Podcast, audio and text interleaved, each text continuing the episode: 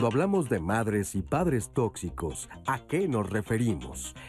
En un primer momento, a aquellos padres que tienen una percepción errónea sobre ellos y sus hijos. Por un lado, alaban e idolatran a sus hijos, mientras que por el otro les exigen perfección y sometimiento. Incluso pueden llegar a confundir los cuidados con actitudes persecutorias y hasta humillantes. Sin embargo, estos padres y madres pueden cambiar su forma de actuar porque muchas veces lo hacen de forma inconsciente. No obstante, hay otros padres y madres que son verdaderamente aplastantes y son aquellos con comportamientos narcisistas que buscan hacer daño a sus hijos. Usan los chantajes, los reproches y hasta las burlas y humillaciones para salirse con la suya y mantener a sus hijos bajo su control. Hoy, nuestro tema es padres tóxicos. Hola, ¿qué tal? Muy buenos días. Yo soy Marisa Escribano. Gracias por estar con nosotros esta mañana. ¿Y qué tal el tema? Padres tóxicos. Estoy segura que quizá muchos de nosotros nos vayamos a identificar con, con, algunas de las cosas que nos van a platicar nuestros especialistas el día de hoy, porque este tema de padres tóxicos pues tiene varias aristas. Por un lado están aquellos padres, efectivamente, como lo acabamos de escuchar, que son manipuladores, que son chantajistas, que son controladores, pero por otro lado también están y pueden ser tóxicos aquellos padres que se pasan de la raya en la sobreprotección, en, en estar todo el tiempo aparentemente siendo excelentes padres y quizá también cayendo en el exceso y por lo tanto en la toxicidad. Así que hoy vamos a aprender juntos acerca de este tema. Acompáñenos, quédese con nosotros y por supuesto que si tiene dudas, preguntas, comentarios, nos los puede hacer llegar. Y aquí ahorita Natalia Jiménez nos explica cómo hacerlo, ¿verdad? Así es, Marisa. Buenos días. Buenos días. Pues como sabes, siempre vamos a estar pendientes de las redes sociales para que esta plática contigo, con los especialistas, pues sea muy nutrida y porque siempre, como les he dicho, ustedes forman parte de esta conversación. Antes de decirles cómo nos pueden contactar, quiero saludar con mucho gusto a nuestros compañeros intérpretes de la lengua de señas mexicana, Lía Vadillo, Istiel Caneda y Alberto Mujica, quienes van a estar alternando en esta transmisión. Y pues como bien lo dices, Marisa, mándenos sus dudas, sus preguntas y a lo largo del programa con la clasificación que vamos a mostrar, se sienten identificados o no están seguros si están cruzando ese límite, mándenos sus preguntas, manden los, los, testimonios para que los especialistas los puedan orientar. ¿Y cómo lo pueden hacer? Es muy sencillo. Recuerden que no solo estamos en vivo en la señal televisiva, sino también a través de Facebook y YouTube. Ahí usted puede ver el programa en vivo y puede comentar en tiempo real lo que usted quiera. Saludo a quienes ya están conectados. Nos sigue ya Yolanda Juárez, Juliet Wong, Diana Munguía, Javier Amezquita, Daniel Sumoano, Yolanda Juárez. Gracias, gracias por ya estar conectados. Recuerden que también nos pueden encontrar a través de Twitter o Instagram o nos pueden marcar a la línea telefónica en el centro de contacto con la audiencia que es el 55 51 66 40 00. En Diálogos en Confianza siempre queremos que ustedes estén muy informados y que puedan ahondar más en los temas que aquí tocamos con el panel de especialistas y es por eso que siempre compartimos información extra, compartimos también los datos de contacto de los especialistas en nuestras redes sociales y en especial en el blog de Diálogos en Confianza. Ahí ustedes pueden entrar y van a encontrar el link al programa completo si es que quieren volver a verlo o alguna parte no la pudieron escuchar al 100, siempre, siempre quedan guardados los programas tanto en el blog como en, el, nuestro podcast de Spotify. Ahí están las más de 2.000 emisiones. Mm. Así que participen porque yo voy a estar muy pendiente compartiendo con Marisa y con los especialistas su voz aquí en el panel.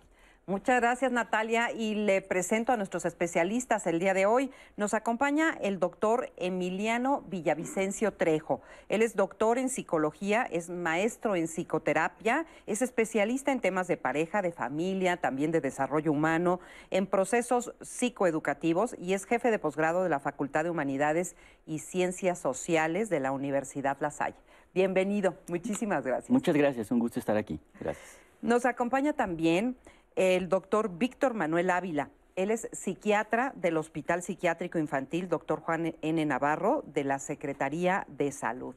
Víctor, bienvenido. Muchas gracias, gracias Marisa por la invitación. Al contrario, gracias a ti. Y me da mucho gusto también recibir esta mañana a Alicia Rábago. Ella es licenciada en Pedagogía y tiene una maestría en Ciencias de la Orientación Familiar, maestría en Educación, Neurociencias y Aprendizaje y es creadora del taller Desarrollo de Habilidades del Pensamiento. Alicia, bienvenida. Ay, muchas gracias, un gusto estar aquí. Igualmente, igualmente para mí. Y además porque, bueno, pues como le digo, ¿qué tal el tema, eh? Padres tóxicos y uno piensa, ay, pobres de esos papás que son tan tóxicos y que... Y luego por ahí resulta que nosotros tenemos también a veces eh, características que nos hacen a lo mejor no ser esos padres tan buenos y perfectos que pensábamos que éramos. Así que en un tema realmente interesante. Y por ahí me encantaría eh, empezar preguntando ¿Qué entendemos por tóxico? Tóxico quiere decir que somos malos y que somos perversos. ¿Qué quiere decir tóxico? Gracias, muchas gracias por iniciar con esta pregunta y con este tema. Creo que delimitar eh, justo esta categoría es fundamental porque si no podemos caer en la, en la posible equivocación justo de categorizar o de señalar eh, relaciones y vínculos. A reserva de lo que mis compañeros especialistas acá opinen, eh, creo que es necesario entonces que delimitemos aquello. Eh, tóxico viene del latín toxicum y básicamente eh, significa veneno. Era lo que te iba a decir, suena, suena veneno. Ah, es, una palabra que suena muy fuerte, suena aterradora. Sí. Pero a ver, creo que es importante también mirarlo y contextualizarla, ¿no? Eh, si nosotros asumimos, ¿qué es un veneno? Es una sustancia externa a un organismo que si se incorpora definitivamente atenta contra el, funcionamiento natural y normal de este. Es un veneno. ¿De veras estamos en la posibilidad de hablar de personas con esas características a la hora de vincularse con sus hijos? Yo creo que vale la pena reflexionar un poquito sobre ello. ¿Y qué tal que en lugar de aquello, reflexionar sobre las relaciones? de los vínculos tóxicos. Déjenme ser, si me permiten, rápidamente un poco más claro. Si nosotros afirmamos la existencia de padres tóxicos, estamos partiendo de facto que existe un sujeto o una persona, el padre, que tiene un propósito, intencionado o no, consciente o no, de hacerle daño al hijo. Saben, a reserva de lo que mi colega psiquiatra opine, pero creo que no necesariamente eso es así, al menos desde la parte, desde la parte de la intención. Pero creo que sí es importante darnos cuenta que hay relaciones tóxicas o al menos disfuncionales en los vínculos. Y desde ahí podríamos comenzar a, analizarlo. Porque entonces, si miramos el tema o lo trasladamos al tema de las relaciones y de los vínculos, estaremos corresponsabilizando a los dos actores de lo que está ocurriendo en esa relación. A ver, entonces a ver si te estoy entendiendo bien. Entonces, no son los padres, las personas, los tóxicos, sino la relación la relación. Porque afirmar yo, Marisa, nos implica también corresponsabilizar a los dos. Si nosotros partimos del hecho de que hay padres tóxicos, estamos solo o responsabilizando a uno, no a los dos. Y la relación es de dos. Pero no, no, valdría la pena, por ejemplo, aquí tocar la edad, ¿no? Un niño muy pequeñito, que estoy muy de acuerdo, la palabra tóxico y se ha puesto como muy de moda y, y la utilizamos muy a la ligera. Parejas tóxicas, hijos tóxicos, padres tóxicos, todos tóxicos. Todo, todo es tóxico. Entonces me parece eh, muy claro el enfoque que, le da el doctor, pero sí aquí yo pondría una escala en donde hay una, una correlación entre el padre y el hijo, pero hay una edad en donde yo creo que no logran percibir que forman parte de esa relación. O sea, un padre actúa, quizás lo más importante es la intencionalidad. O sea, hacer una clara definición de que la toxicidad va muy en la intencionalidad y quisiéramos creer que no hay ningún padre, quisiéramos creer que no hay ningún padre que intencionalmente desee hacerle algo malo a sus hijos, aunque existen. No, bueno, yo creo que les hacemos daño hasta siendo aparentemente perfectos, que no hay padres perfectos, pero bueno, por ponerlo de alguna manera, o sea, no hay forma de no dañar, no hay forma de, ¿O sí? No, no, no. Bueno, eh, partiendo del hecho de que no hay padres perfectos, o sea, eh, eso baja mucho eh, la culpa de, muchos papás y mamás. Es importante mencionar un poquito en consonancia lo que, con lo que decía el doctor de que esta palabra de toxicidad está muy de moda y a mí no me gusta tanto porque incluso ya se ha dado para esta cuestión como de, de es cuestión de poner en Google o en cualquier de estas plataformas y ver la novia tóxica, la esposa tóxica, y ya no está señalando un problema como tal, sino ya se hace una burla de una cierta patrón de comportamientos que ya se le está bajando su nivel de, daño, de disfunción, como decía el doctor. O sea, ¿te parece menos serio decir es tóxico? es menos serio. Ahora, eh, hablando ya cuestión de, padres e hijos, tendríamos que hablar de la cuestión de, esta relación que hay entre padres e hijos y donde obviamente si hay una cuestión que, que, llegando a extremos puede llamarse abuso infantil mm. y que yo siempre les digo a los papás, el abuso infantil es una moneda de dos caras.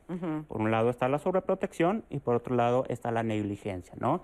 Ahora, eh, este término que decían, el veneno, bueno, eh, en mis clases de psicofarmacología decía, todo puede ser un veneno dependiendo de la cantidad que se use.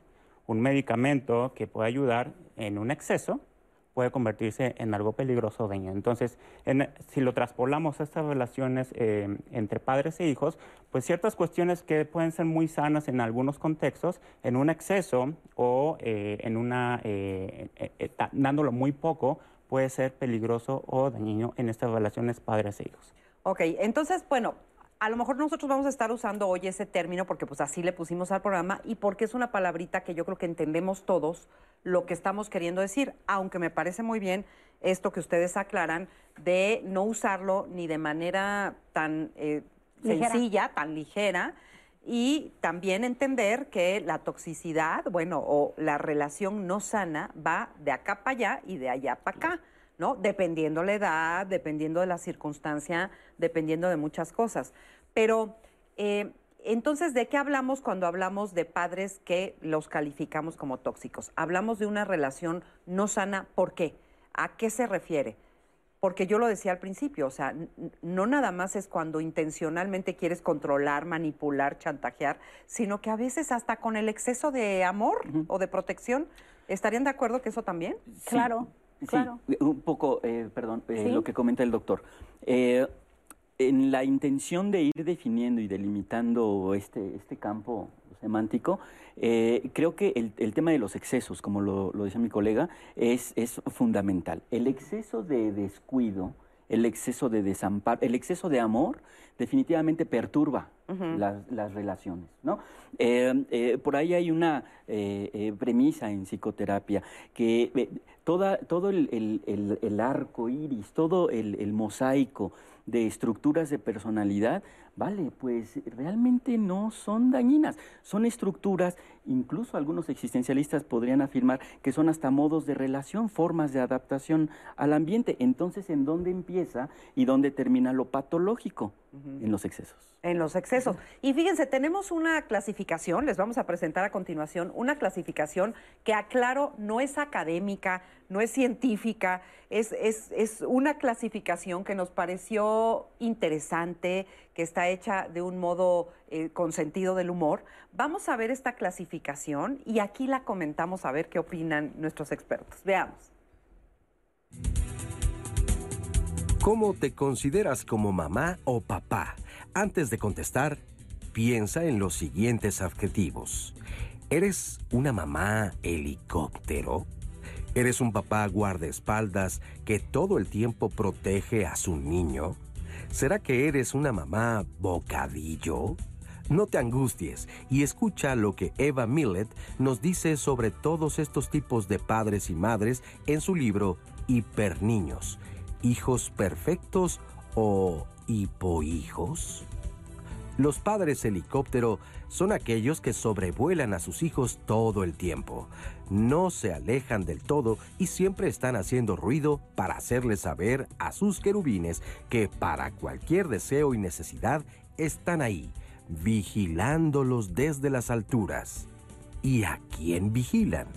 Pues a sus niños. ¿Cómo ves? ¿Eres un padre o una madre helicóptero? Palomita. Van a ver cómo nos vamos a identificar con muchas de estas clasificaciones que vamos a ir escuchando a lo largo del programa, pero pues esta clasificación de helicóptero, no, esas madres o padres que están constantemente pendientes, sobrevolando a los hijos todo el tiempo, a ver qué haces, a ver qué dices, a ver qué, este, pues es muy común o no. Es que es muy común porque además es la línea es muy delgada entre darte cuenta si lo estás sobrevolando o estás haciendo tu trabajo. A mí yo recuerdo haber dado una conferencia en algún colegio sobre este tema específicamente, sobre los padres helicóptero. Y me acuerdo que yo daba ejemplos como por decir, ay, es que hoy vamos a tener que estudiar matemáticas porque mañana tenemos examen. Y entonces se reían las mamás y yo les decía, ¿cuántas ocupan ese tipo de vocabulario? En plural. mañana tenemos examen, ¿no? Y entonces son de esos detalles en donde pues no te das cuenta y dices, oye, estoy preocupada, voy a ver qué estudie, mañana hay examen. Sí, pero es muy diferente pasar la línea a tenemos examen. O no hemos hecho la tarea. O no hemos hecho la tarea. Nos sacamos un 10. Nos sacamos, nos sacamos un 10. Ese tipo de detallitos que son pues imperceptibles de momento, son los que te pueden dar el paso entre esa línea delgada de ser una mamá que está atenta y pendiente de lo que necesita tu hijo y una que sobrepasa el estar sobrevolando todo lo que hace y que además quieres que estudie como tú quieres, con una guía que tú le haces, que te repita tal cual tú lo escribiste, que conteste como tú lo contestarías. O sea, es, es muy, muy sencillo el poder atravesarlo sin darte cuenta. Así es. ¿Y qué tanto tiene que ver el miedo de los propios padres, el miedo a la vida, el, temor al fracaso, todas estas cosas que son las que hacen que nos, eh, que nos eduquemos o que nos eh, relacionemos de esa manera?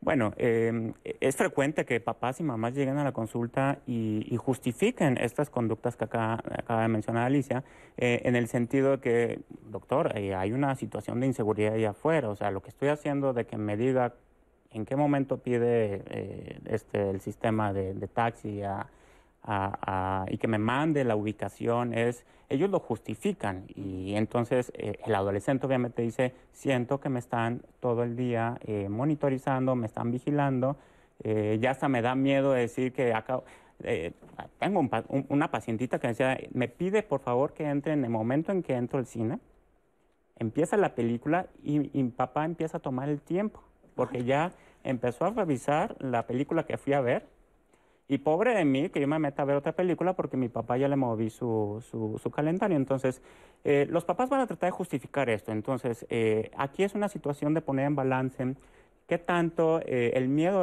de, de, papá o mamá a que algo le pase a sus hijos es real, porque al fin de cuentas es real, pero donde ya está este exceso de lo que hablamos hace ratito, ¿no? Y donde los hijos también tienen un punto de de, de, donde ellos tienen la razón de que eh, creo que aquí se está pasando papá, a mis compañeros no le hacen esto. Sí, bueno, sí, pero también tienes compañeritos que no los cuidan nada. Entonces, hay que tener un balance y es una línea eh, muy fina. Obviamente esto sí trae cuestiones eh, y antecedentes de papá y mamá de lo que vivieron ellos cuando fueron niños y adolescentes, que no se pueden borrar, que todos traemos este bagaje detrás de nosotros y que al final de cuentas, siempre les digo a los papás, nadie eh, enseñan a, nadie a ser papás.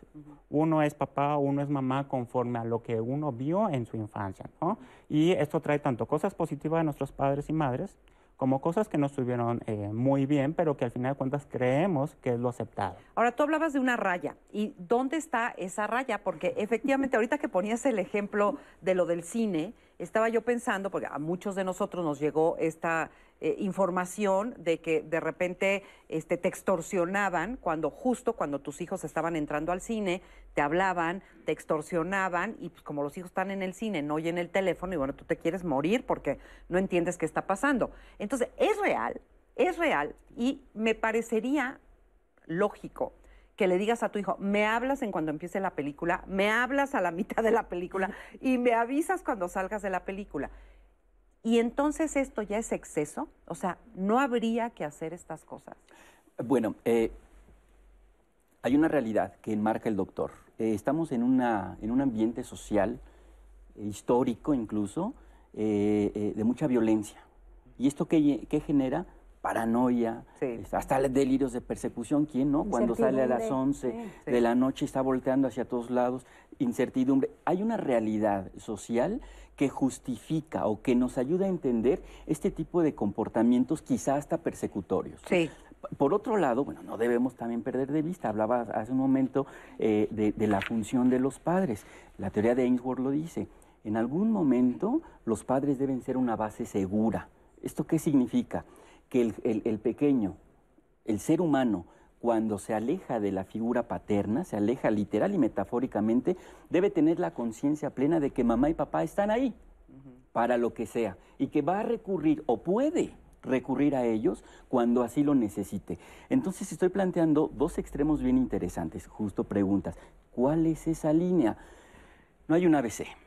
No hay un ABC. y ¿Cuánto mide? A ver, ¿cuánto mide y yo le agregaría aquí al doctor, para todos aquellos que nos están escuchando, que puedes tener en tu casa aquel que te dice y entre a la película sin que tú lo pidas, aquel que se le olvidó y el tercero que, que a lo mejor le tienes que estar repitiendo. O sea, tú mismo, papá, estás eh, teniendo tres posibilidades distintas. Aquí sí, por ejemplo, lo que dice el doctor es fundamental. Aquí sí hay una, una correlación de toxicidad, ¿no? Aquel, aquella paciente que se queja porque dice, es demasiado lo que hace mi papá y tengo que pedir que me dé espacio.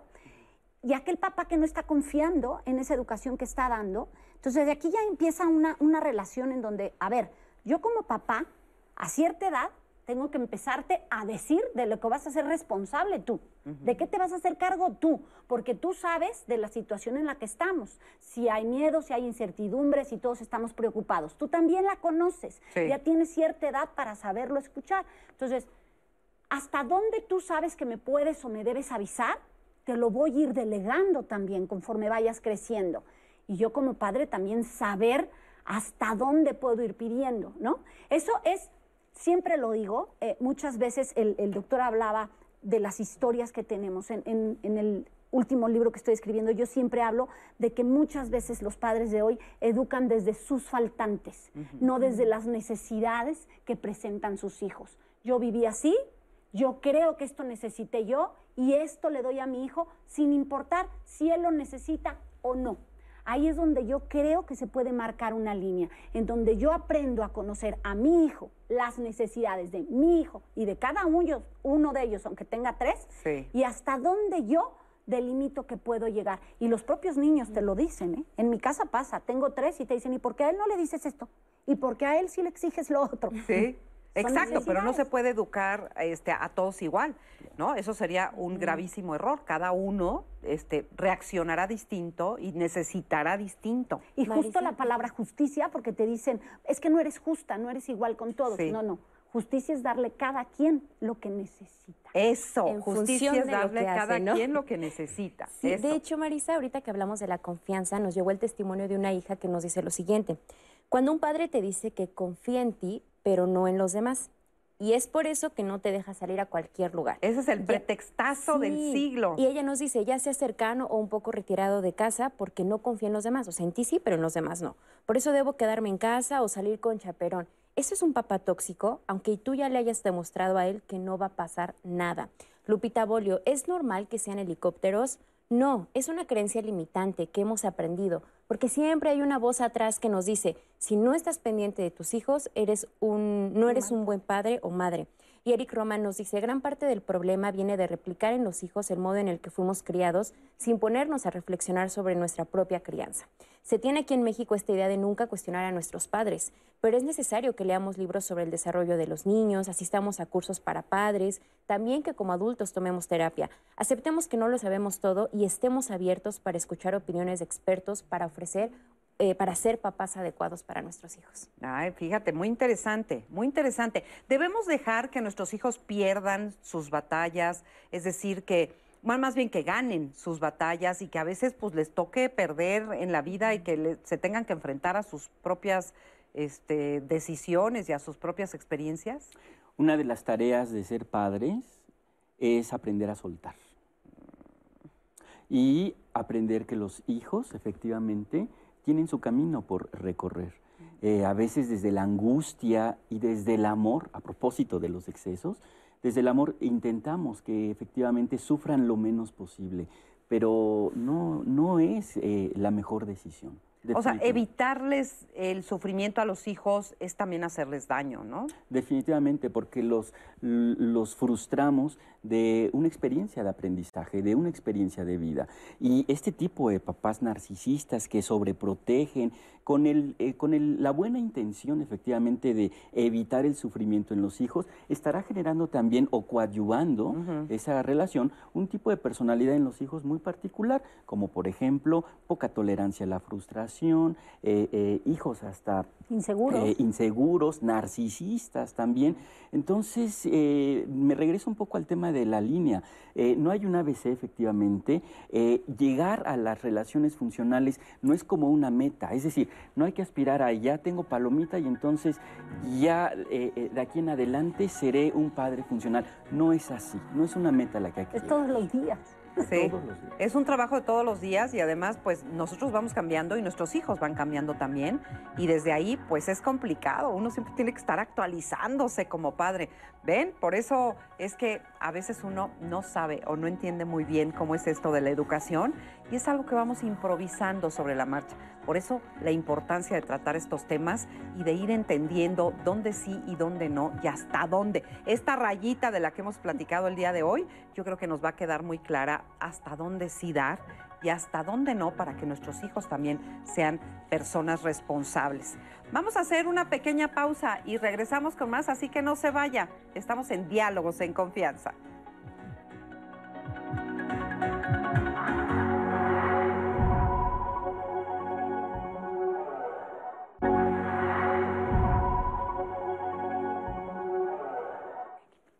Y continuamos aquí en Diálogos en Confianza y los invito a que mañana miércoles de Saber Vivir no se pierdan el programa. El tema, frustración, el pan de cada día. ¿Qué les puedo decir? La frustración sin duda alguna es parte de nuestra vida, nos guste o no. Y es por eso que tenemos que aprender a gestionar lo que causa el hecho de que no obtengamos lo que queramos en cierto momento. Sobre todo porque cuando no tenemos la tolerancia la frustración, ¿qué es lo que genera en nuestro cuerpo? Nos limita, nos daña, daña las relaciones que tenemos con los demás bueno, pues de eso vamos a platicar mañana, no se lo pierdan.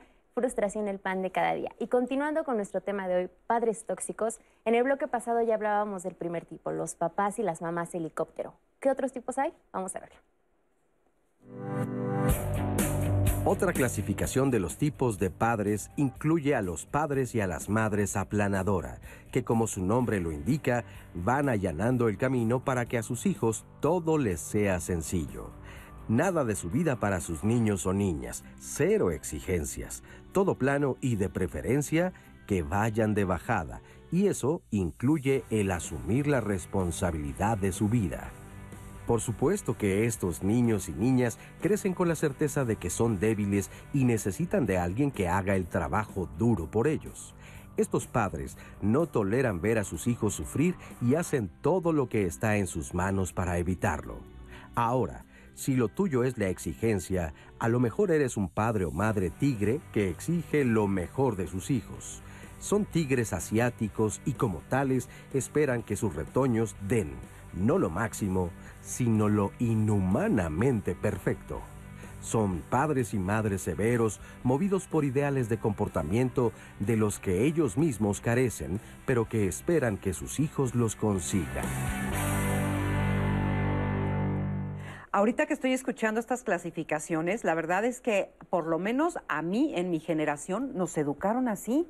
O sea, por supuesto que ser una madre aplanadora es ser una muy buena madre. Pues quién no quiere allanarle el camino a los hijos, quién no quiere este, hacer que los hijos sufran lo menos posible. O sea, se trata de ayudar a los hijos a que no sufran en la vida. Por lo menos eso pensábamos. Y por otro lado están estas que generalmente son los padres, ¿no? Los tigres, los que este quiero que seas un hombre de bien y una mujer de bien y quiero que eh, logres esto y tengas lo otro y la exigencia viene ahí también. Pero entonces, hablando de estas dos clasificaciones, entonces también está mal allanarle el camino a los hijos. Por supuesto, eh, se le está eh, ejerciendo violencia sobre el niño al no impedirle que vaya desarrollando sus habilidades. Entonces, eh, se puede, eh, eh, es considerada una violencia porque afecta el desarrollo normal del niño. ¿Por qué es violencia entonces? porque no, impide el desarrollo normal del niño, la niña o el adolescente. Entonces, el impedir que ellos vayan adquiriendo estas herramientas, habilidades, estructuras, por supuesto que es violencia. Entonces, a ver, entonces un ejemplo.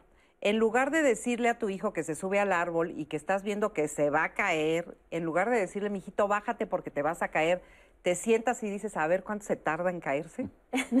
bueno, no, eh, obviamente hay que tener, pero se le puede decir, oye, estoy preocupado de que tengas un accidente. ¿sí? O sea, manifiesto mi preocupación en vez de, echar el grito de bájate de ahí porque te va a pasar esto, o cuando ya se cayó, este, ya ves. Te, lo dije, Te dije, ¿no? Que te iba a pasar. Entonces, eh, sí, evidentemente estos dos tipos que, que manejaban en este clip eh, es algo que vemos todo el tiempo. Eh, y, este comentario eh, que, mencionabas hace ratito es cierto. Eh, ser padre también tiene que ver con estas cuestiones históricas en las que nos tocaron vivir. Antes el ideal de papá era diferente, ¿no? El, exigente, ¿no? Y si nos vamos a la época de nuestros abuelos, pues están estas películas que retratan la realidad de esa época, donde sale pues el cine oro mexicano en blanco y negro, donde sale la típica mamá eh, pues un poquito chantajistas, Sarita García siempre haciendo este papel, y eso era lo que se manejaba como lo normal, lo, lo aceptado en esta época. ¿Y a, qué me lleva esto? Pues que los papás, siempre ser papá y mamá ha sido una tarea muy difícil, demandante, pero también hay que tener en cuenta las demandas propias de la época, ¿sí? Eh, en nuestra época, hace un ratito lo mencioné en un corte, eh, pues no había estas cuestiones de te voy a checar por el WhatsApp, te voy a checar por, por la aplicación, pero eh, ahora los papás dicen, eh, bueno, uno, tengo que aprender estas, estas nuevas herramientas. Y, dos, sí hay una posibilidad de estar más encima del niño, la niña o el adolescente. Entonces, también se tienen que adaptar a estas cuestiones históricas eh, muy propias. Y, posiblemente en 20 años estemos hablando de cosas totalmente distintas. Entonces, ser papá también es, o ser mamá también es una cuestión dinámica que tiene que ver con los tiempos. Ya después a lo mejor les ponemos un chip y ya los podemos ver dónde están. Ya, lo ya, hay, ya hay un relojito que te va avisando en dónde están. Exactamente, exactamente.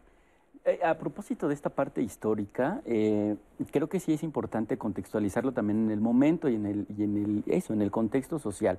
Eh, porque no solo estas circunstancias de las que platicábamos hace un momento de violencia, por un lado, y el acceso a los hijos a través de la tecnología por el otro, pueden muchas veces tergiversar ahí las relaciones.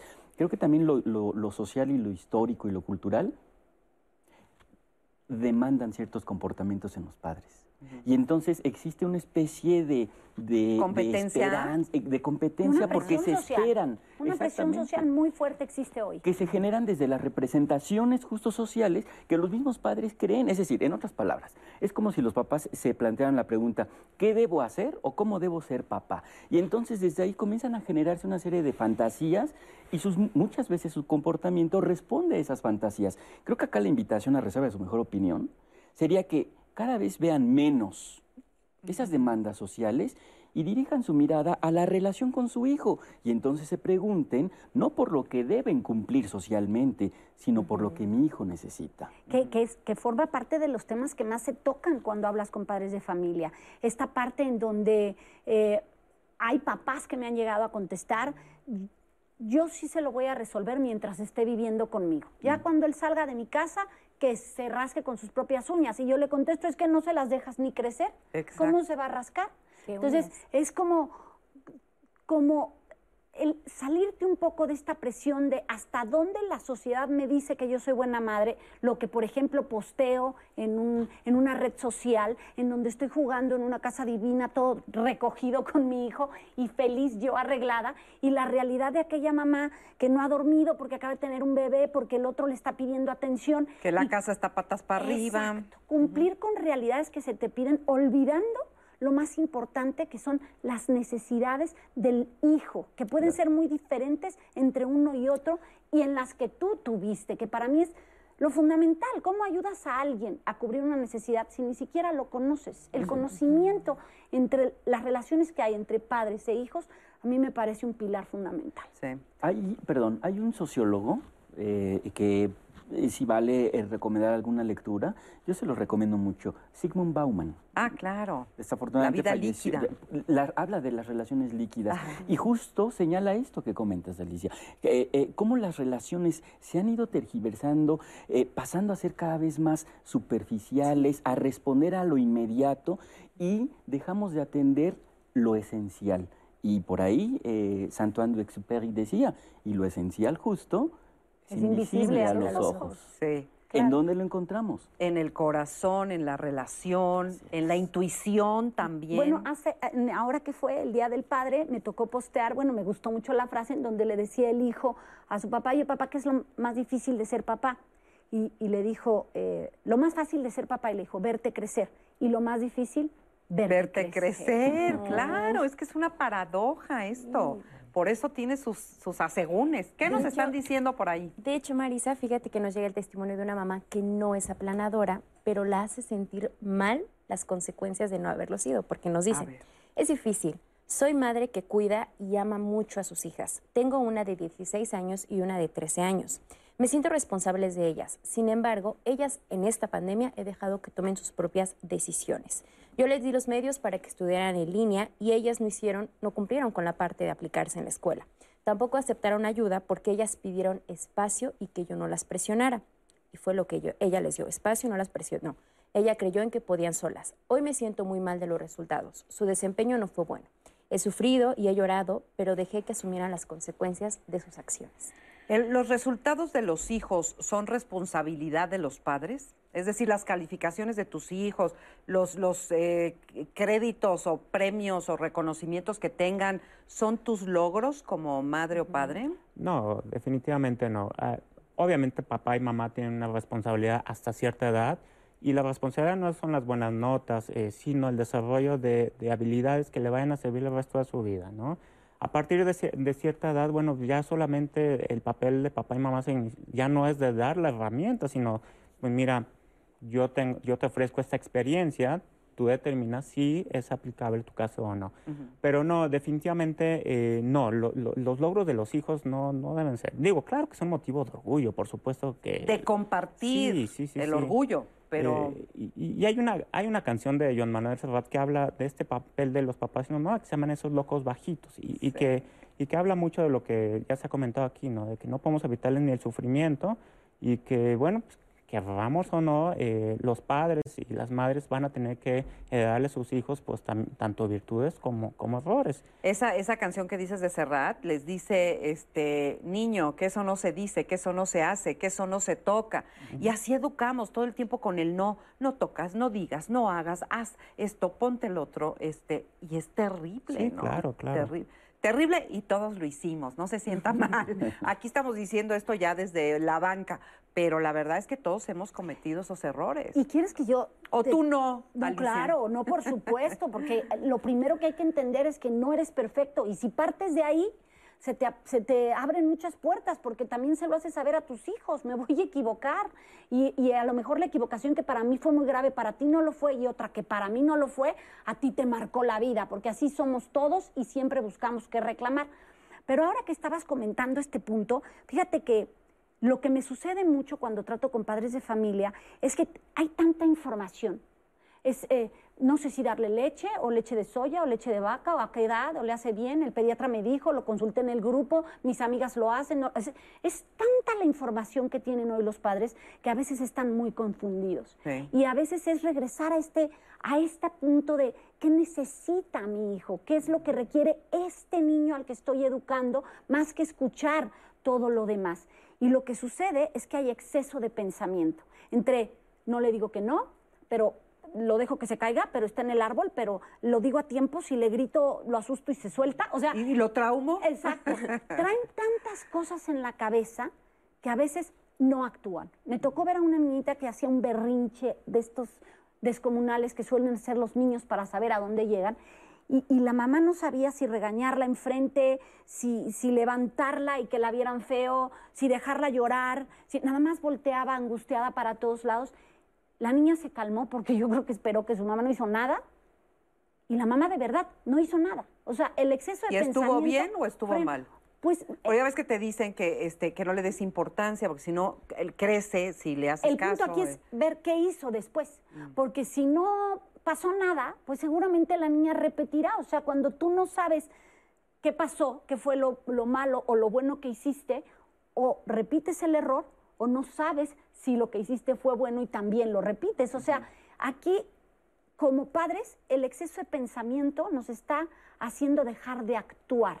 Y, hay una frase también muy linda que dice, si para ver el arco iris necesitas haber visto llover. Exactamente. Entonces, para que un niño encuentre la felicidad, también necesita haber eh, sufrido, llorado, caído, levantado. O sea, hay que dejarlos Sí. ¿Los padres somos capaces de darnos cuenta que somos tóxicos, si estamos siendo tóxicos? Es decir, ¿habrá así alguna señal que nos haga saber que lo que estamos haciendo no es lo correcto? Yo creo que, yo creo que sí. Sin embargo, esto nos implica, primeramente, lo comentábamos hace un momento, comenzar a mirar más la relación, lo real, lo que estoy construyendo con mi hijo y cada vez mirar menos las, las expectativas y las demandas sociales.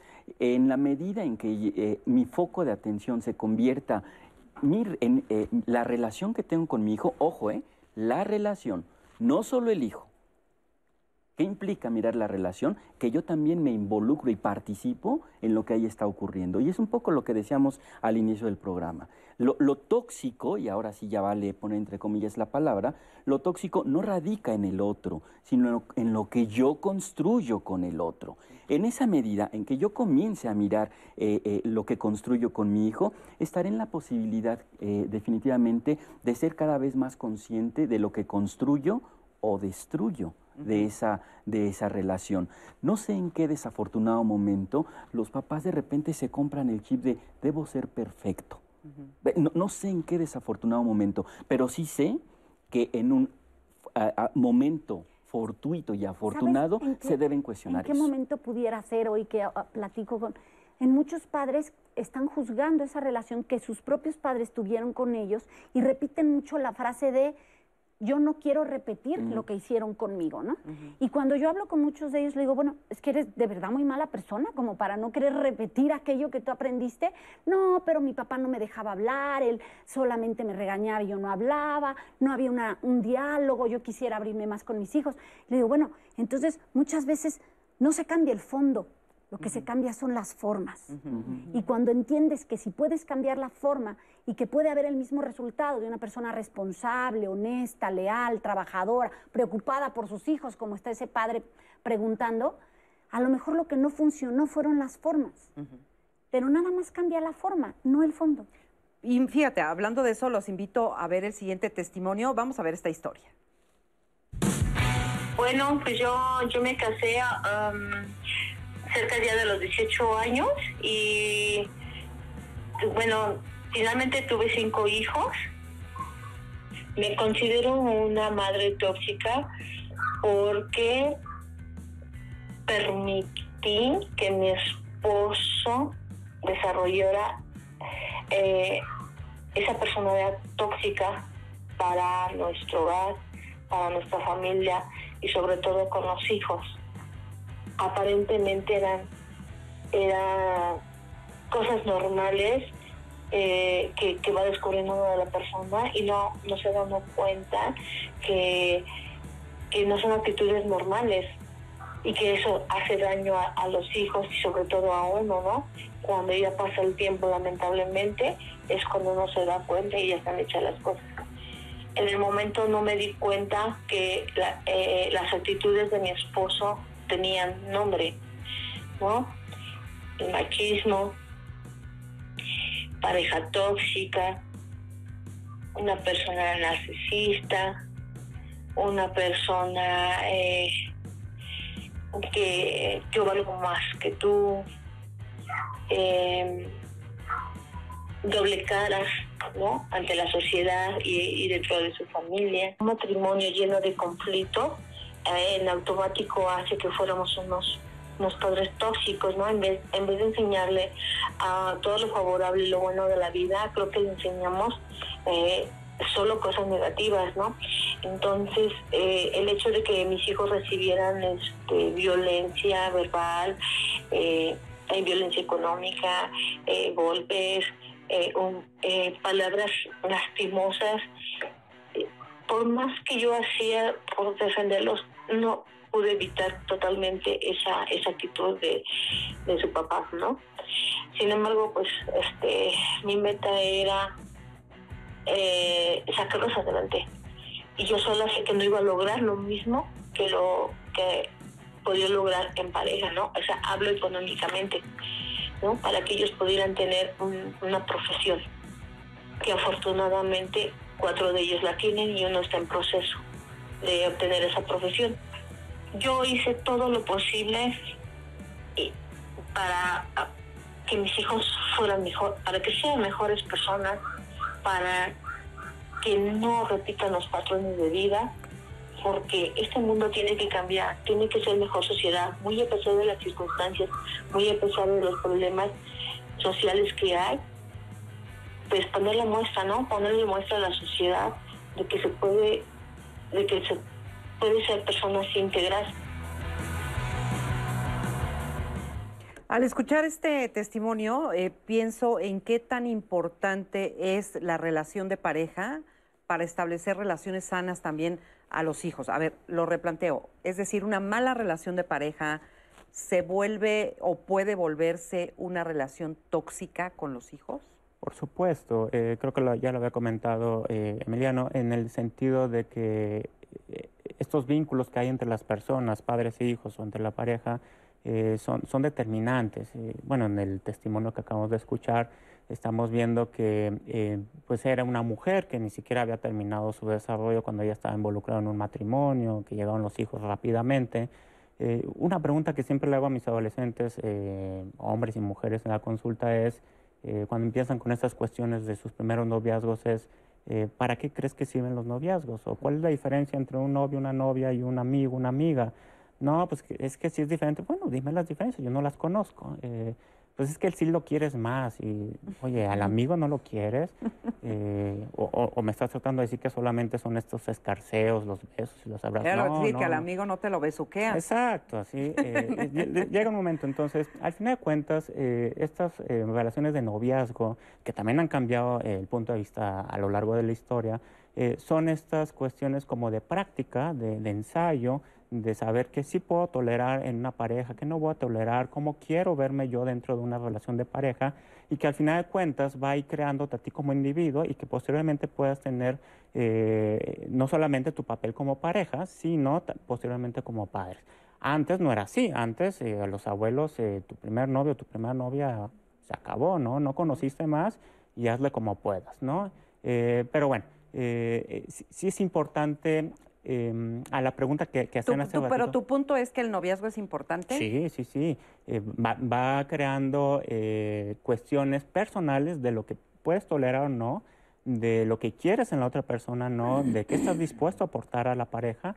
Eh, para, para, una relación adecuada. Pero ¿cómo te explicas entonces que haya noviazgos que a veces duran cinco años, diez años y luego se casan y truenan al... Bueno, ahí ya estamos hablando de otras cuestiones, ¿no?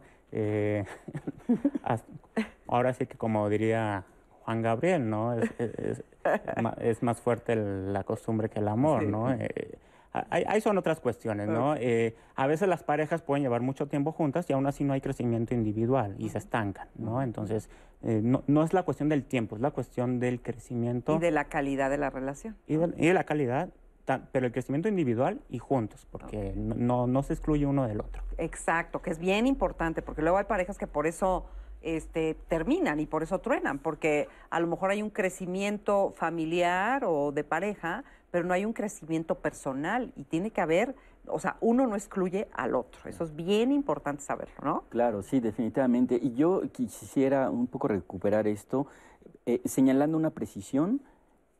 Eh, y porque debemos ser muy cuidadosos en lo siguiente. Sí. Eh, lo que se construye en el plano o en el, en el olón eh, conyugal, el de pareja, eh, se construyen códigos, se construyen vínculos, se construye una historia. Y esto impacta en el olón parental, sí. En el olón de hermanos, fraternal, también. Pero no lo determina.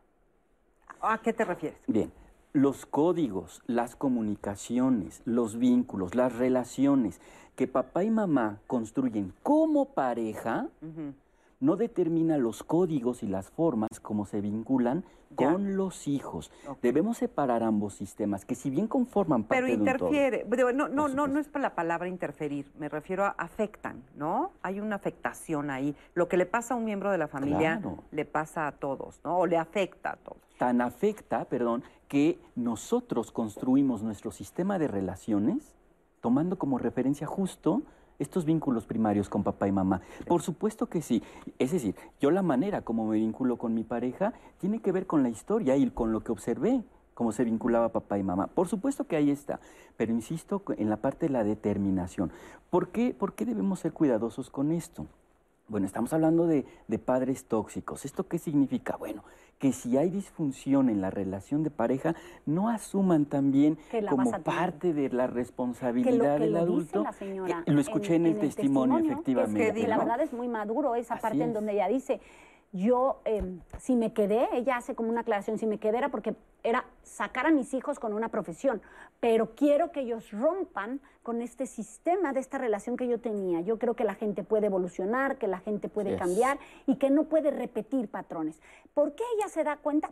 Pues porque analiza, porque hay un autoconocimiento en donde ella, dentro de todo el testimonio que da, si escuchamos, ella dice, yo soy una madre tóxica, pero soy una madre tóxica por haber permitido este tipo de relación, ¿no? O sea, me incluyo en el problema, pero analizo desde dónde puedo yo romper este, este círculo. Entonces, esto de hay que repetir, hay que, hay que romperlo para no repetirlo, pero solamente lo puedes romper si eres consciente de lo que rompes. Entonces yo creo que es ahí más el punto a donde ve Emiliano, ¿no? O sea, ah, ya tuve unos padres tóxicos, entonces, por tanto, yo seré una madre tóxica y me justifico. No, a ver, yo tuve unos padres que fueron tóxicos conmigo, usando este término. ¿Qué fue lo que fue tóxico en mi vida que yo no quiero hoy repetir y que puedo romper para, para evolucionar? A lo mejor dejar de ser helicóptero o dejar de ser allanadora porque huí de mi casa para vivir o dejar de ser tigre porque tampoco logró nada conmigo. O sea, el, estar consciente, el, el autoconocimiento en todo tipo de relaciones me parece fundamental. O sea, llegar a un noviazgo esperando que alguien te resuelva tu felicidad, como lo hacen muchos jóvenes. Eh, hablar de estos temas de noviazgo con los jóvenes es decir, qué tú aportas a la relación y qué te aportan, cómo van a crecer eh, de manera individual y de manera este, común. Y si no, pues que sea tu amigo, ¿no? O sea, el, el plantearle todas estas preguntas a los jóvenes que hoy están de verdad mucho más informados que nosotros, no es una locura. No. Ok. ¿Qué dicen por ahí? Marisa, Daniel Somoano, muchos padres se quejan porque sus hijos escogen parejas tóxicas y disfuncionales, pero no se percatan de que ellos mismos, con su trato diario, establecieron los parámetros con, con los que los hijos decantan y al final escogen a sus pares. Nos escribe una mamá y dice, por lo que escucho, sin querer yo soy una mamá tóxica. Soy de las que busco la manera de que mis hijos no sufran y por la inseguridad, una lamentable realidad de nuestro país, sí pido ubicación. Esto con mi hija mayor. La menor no sale ni a la tienda, porque ahorita con la pandemia pues todavía la dejo salir menos. Nos dice Quechu Camacho, tengo 61 años de edad y me considero de esos papás que decía, mi hijo no carecerá ni, ni, padecerá lo mismo que yo. Pasando los años y ahora que ya estoy mayor, me doy cuenta y mi conclusión es que esta es otra forma de hacer que nuestros hijos sean inútiles, así como con la mentalidad de los papás aplanadores. Gracias por compartir.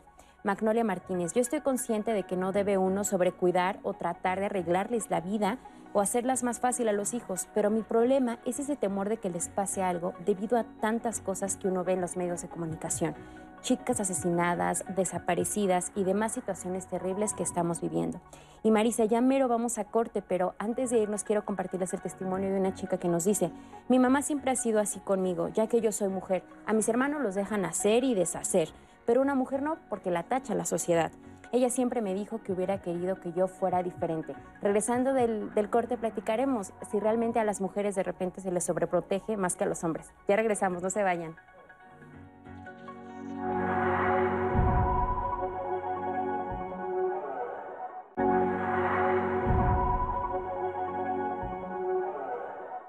Y continuamos aquí en Diálogos en Confianza y los invitamos a que el próximo martes nos acompañen, porque fíjate Marisa que hoy a lo largo de los comentarios una mamá nos escribió y nos decía que ella tiene una hija de 15 años, pero que la chica le expresa que es hombre. Esta es una situación que pasa en muchas familias mexicanas y que de repente cuando tus hijos se acercan a ti y te dicen algo como esto, de repente muchos papás no saben cómo reaccionar, no saben qué hacer. Y es por eso que en Diálogos en Confianza queremos poner el tema sobre la mesa y vamos a hablar sobre la niñez trans. A lo largo del tiempo las personas trans han ganado muchos derechos en este terreno. O sea, de verdad han luchado muchísimo y han logrado mucho reconocimiento.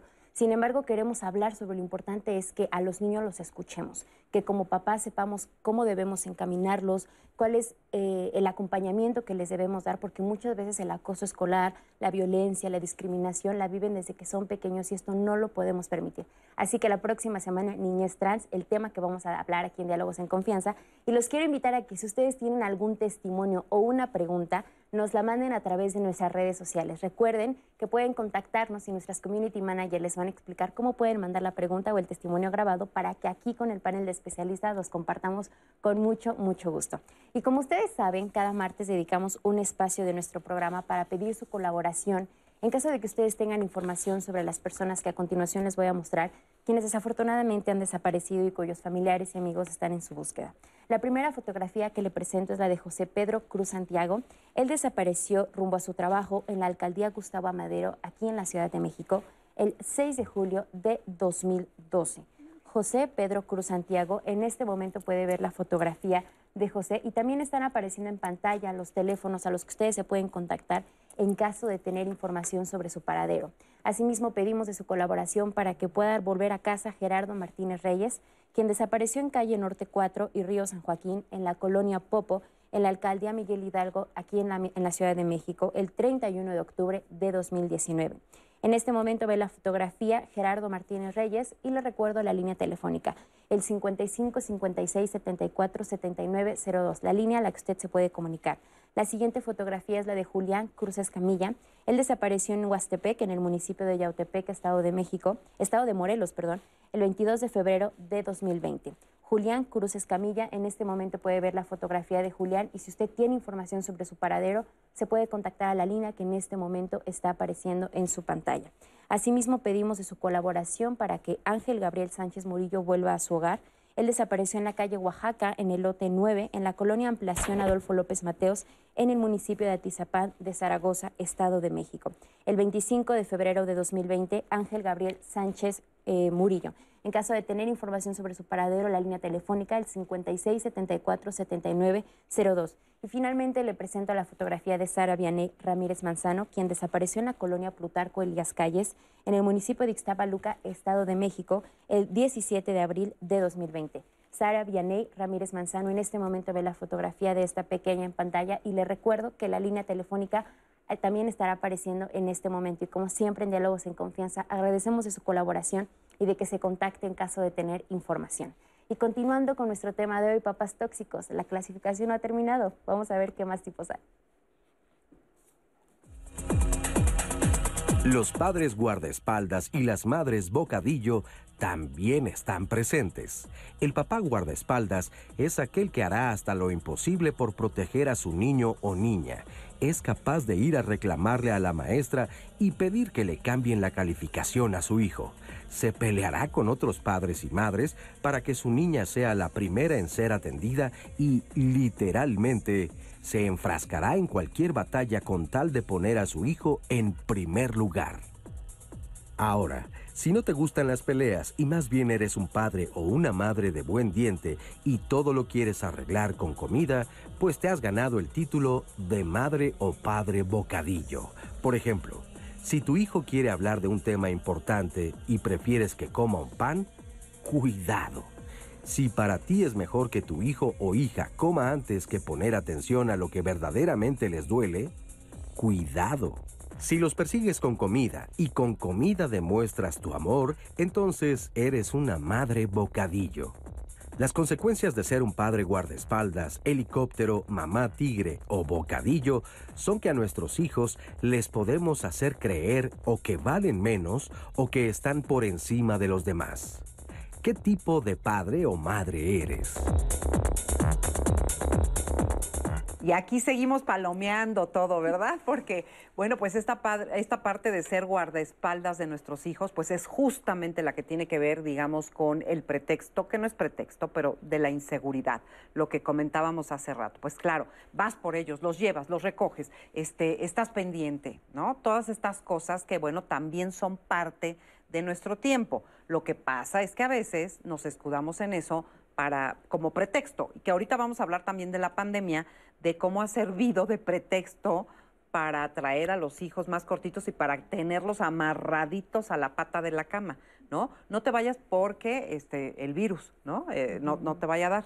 Y entonces los tenemos amarrados todo el tiempo.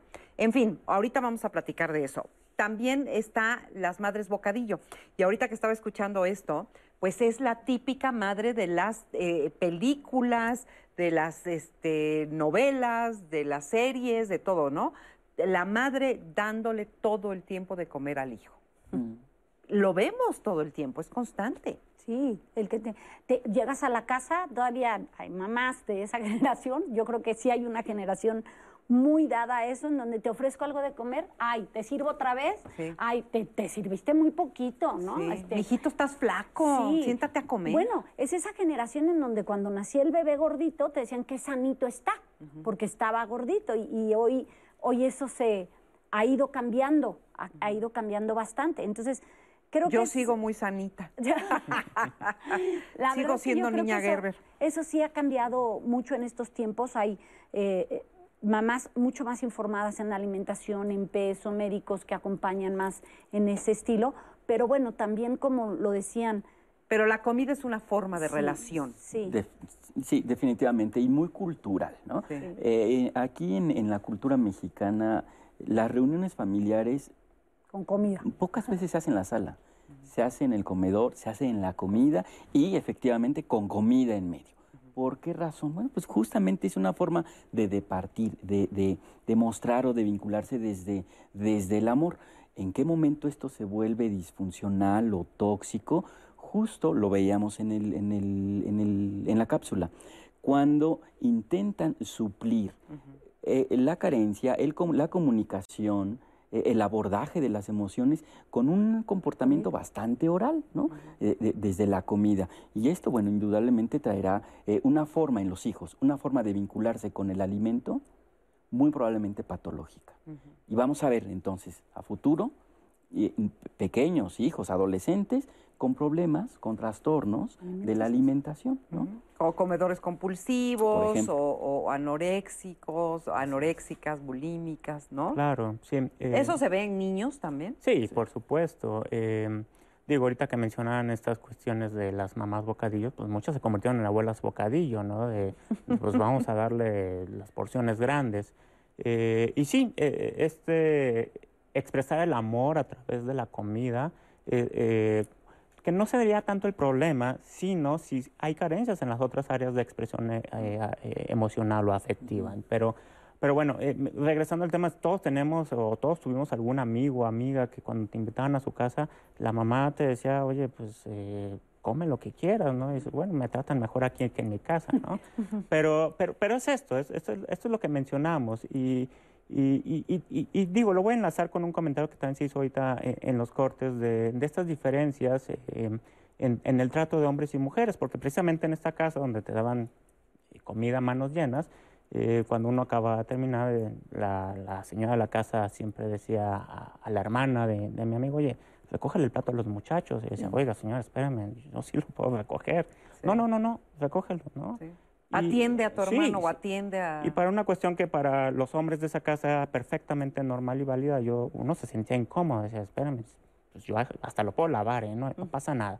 Pero, pero tiene que haber esto, ¿no? De, las narrativas que se van construyendo en las familias y las formas de expresión cultural que hay en cada una de ellas, ¿no? Ah, hay familias donde persisten estos patrones, eh, digamos, un poco machistas, un poco eh, misóginos, donde la, la, mujer tiene que servir a, a, los varones de la casa, que, bueno, que a poco a poco van desapareciendo, pero no podemos negar que aún existen en pleno siglo XXI. Así es, así es. Y este, en caso de que los padres sean dañinos, ¿por qué también los hijos son los que tienen que cambiar? Eh, es una buena pregunta. Muchas veces, eh, digo, hablando de casos extremos que, veo en la consulta, eh, pues a veces uno dice, este papá no va a mejorar, esta mamá no va a mejorar, entonces tengo que trabajar con el niño, la niña o el adolescente. Y, el adolescente muchas veces se da cuenta de los errores que tienen sus papás y, dicen, es que porque mi papá o porque mi mamá no es así. Digo, no va a cambiar. Aquí va a depender de, tú, de que tú estés mejor que tú empiezas a hacer las cosas diferentes, aún teniendo este antecedente. Eh, y esto va mucho con la pregunta que decían, ¿y qué, tiene que pasar para, para, para, que los papás se den cuenta? Pues tendría que haber un proceso de autoconocimiento. Será lo ideal, pero no va a suceder eh, siempre. Va a haber personas que no van a tener esta capacidad y no porque sea su culpa, simplemente a lo mejor no tienen estas eh, herramientas y no las van a poder desarrollar. Pero en este caso sí tenemos que trabajar con los niños, niñas, adolescentes para que ellos sí puedan, eh, ahora sí que no se determiniza, como decía Emiliano, y a pesar de esta eh, historia familiar, ellos puedan aspirar a algo diferente. Eh, hace ratito hablábamos de la forma y decíamos que pues la forma también tiene mucho que ver y también la intención con la que se educa, ¿no? ¿Por qué no me explican un poquito más de eso? Sí, claro. la intención lo dice eh, toda una corriente en, psicología. Eh, los vínculos dentro de la familia siempre se construyen desde el amor. Y quizá esto que les digo puede resultar, eh, puede levantar aristas, ¿eh? Porque entonces, ¿cómo vamos a justificar desde el amor una relación efectivamente dañina?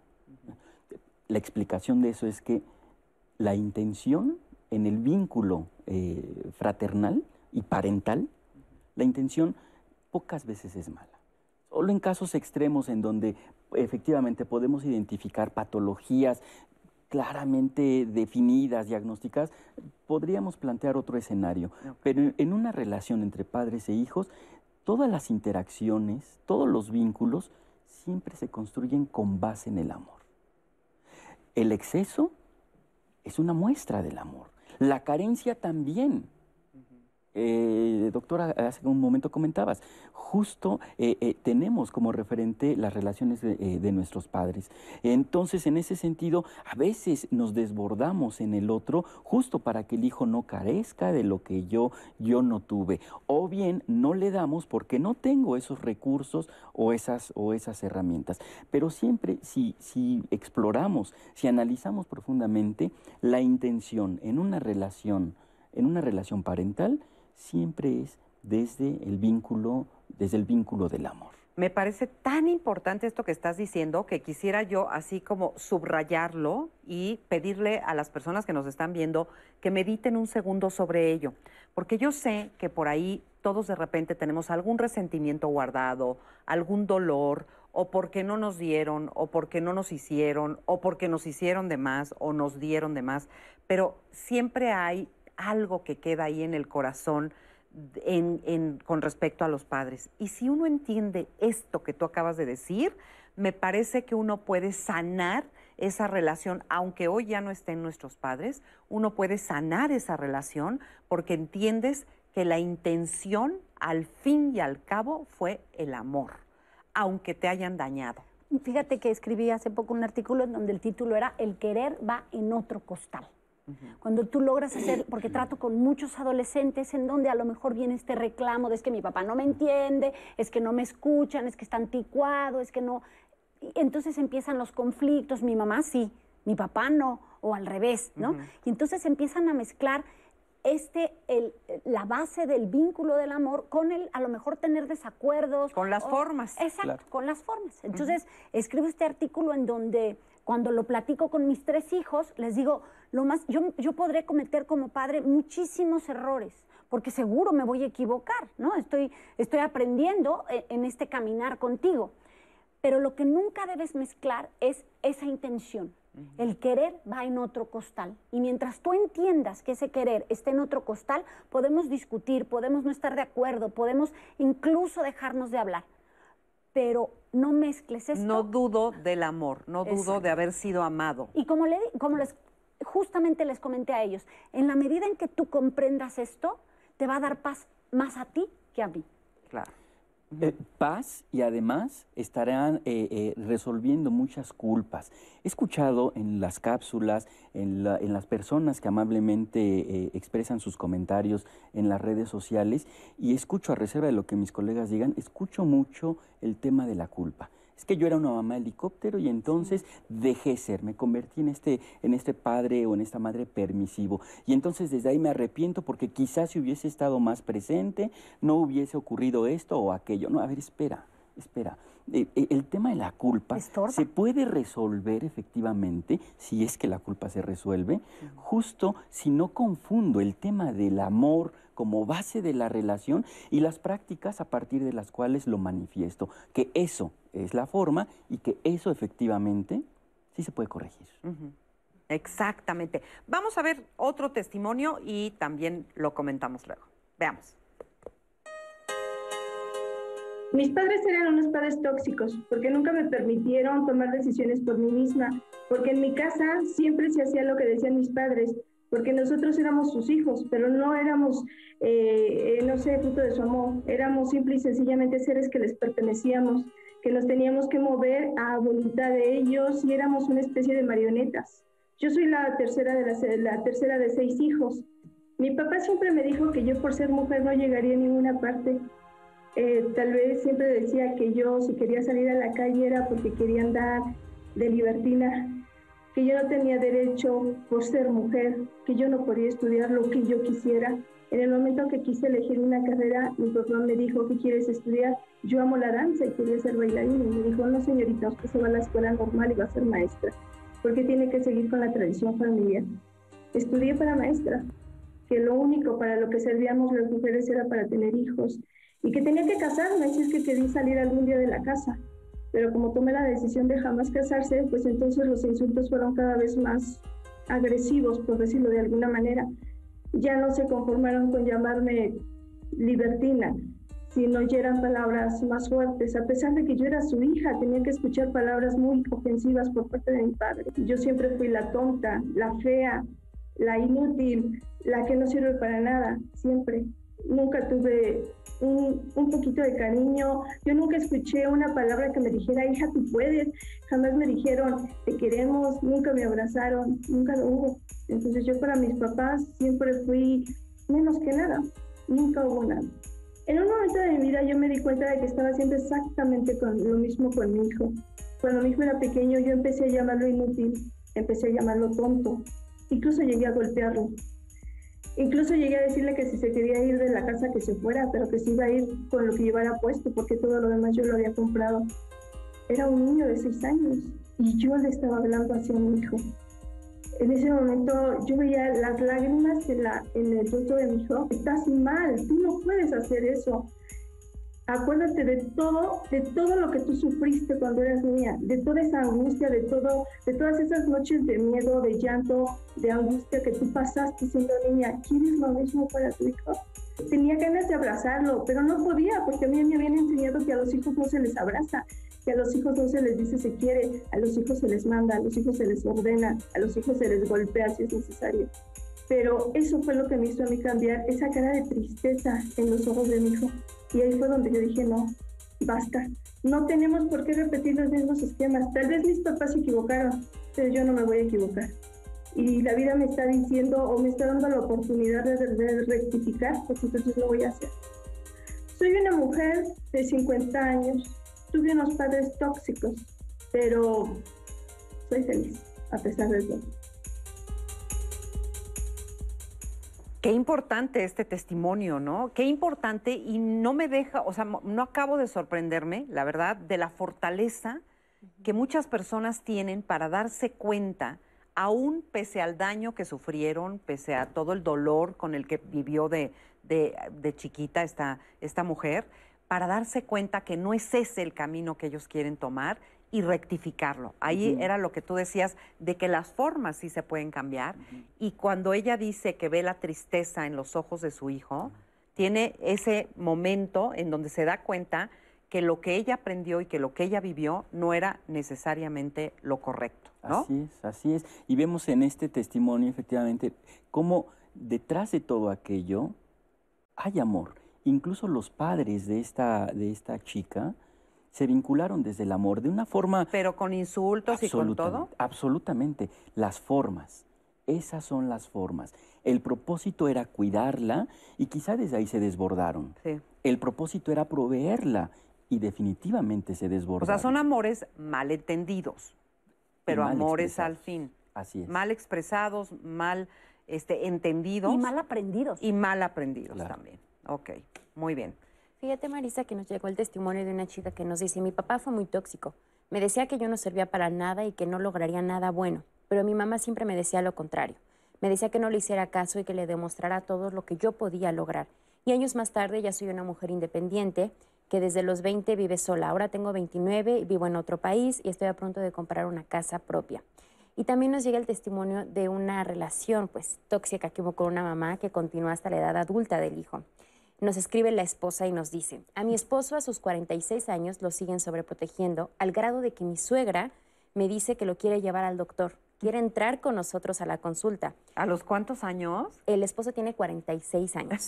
Dice, ya mi esposo hace tres años entendió que esto dañaba nuestra relación y ya comenzó a poner límites. Ahora que hablábamos de qué es lo que deben hacer los hijos en algún momento también. Sí, es que ese es otro tema también, ¿no? Darte de cómo, cuenta.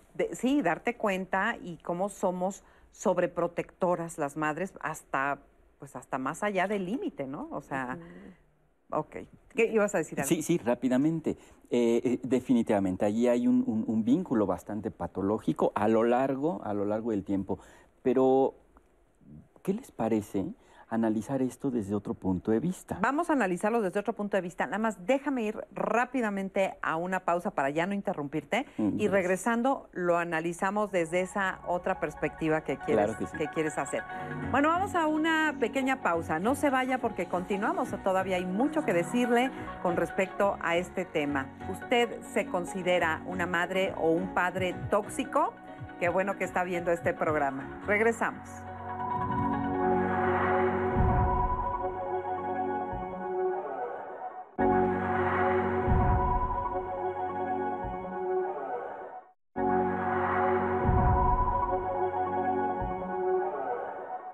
Tóxico. Viene del latín toxicum y básicamente eh, significa veneno. Si nosotros afirmamos la existencia de padres tóxicos, estamos partiendo de facto que existe un sujeto o una persona, el padre, que tiene un propósito intencionado o no, consciente o no, de hacerle daño al hijo. Que hay relaciones tóxicas o al menos disfuncionales en los vínculos. Si nosotros partimos del hecho de que hay padres tóxicos, estamos solo o responsabilizando a uno, a uno uh -huh. no a los dos. Y la relación es de dos. El abuso infantil es una moneda de dos caras. Uh -huh. Por un lado está la sobreprotección y por otro lado está la negligencia. Esta palabra de toxicidad está muy de moda y a mí no me gusta tanto porque incluso ya se ha dado para eh, esta cuestión como de, de mofa. Todo puede ser un veneno dependiendo de la cantidad que se use dónde empieza y dónde termina lo patológico uh -huh. en los excesos. Nadie eh, enseñan a, a, nadie a ser papás. Uh -huh. Uno es papá, uno es mamá conforme a lo que uno vio en su infancia. Estamos en, una, en un ambiente social, eh, histórico incluso, eh, eh, de mucha violencia. ¿Y esto qué, qué genera? Paranoia, sí. hasta delirios de persecución. Hay una realidad social que justifica o que nos ayuda a entender este tipo de comportamientos quizá hasta persecutorios. Yo como papá, a cierta edad, tengo que empezarte a decir de lo que vas a ser responsable tú, uh -huh. de qué te vas a hacer cargo tú, porque tú sabes de la situación en la que estamos. Hasta dónde tú sabes que me puedes o me debes avisar, te lo voy a ir delegando también conforme vayas creciendo. Y yo como padre también saber hasta dónde puedo ir pidiendo, ¿no? Muchas veces los padres de hoy educan desde sus faltantes, uh -huh. no desde las necesidades que presentan sus hijos. Te dicen, es que no eres justa, no eres igual con todos. Sí. No, no. Justicia es darle a cada quien lo que necesita. Aprender que los hijos, efectivamente, tienen su camino por recorrer. Desde el amor intentamos que efectivamente sufran lo menos posible, pero no, no es eh, la mejor decisión lo primero que hay que entender es que no eres perfecto y si partes de ahí, se te, se te, abren muchas puertas porque también se lo haces saber a tus hijos. Plantearle todas estas preguntas a los jóvenes que hoy están de verdad mucho más informados que nosotros no es una locura.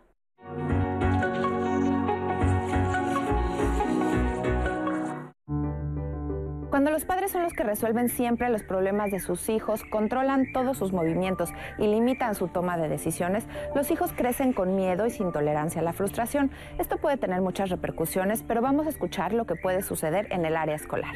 La escuela es el, el primer círculo social fuera de la familia y los papás tienen mucho temor de soltar a sus hijos. Son papás que constantemente están haciéndose presentes en la escuela para, pues, para solicitarnos que, que hagamos las cosas de la manera que ellos consideran apropiada. Un niño sobreprotegido puede ser que se aísla, se siente incapaz de poder enfrentar los problemas por sí mismo o se siente muy empoderado porque sabe que su papá o su mamá va a venir a resolver el problema. Entonces eso le da un cierto poder y tiende a, relacionarse de manera abusiva con sus compañeros.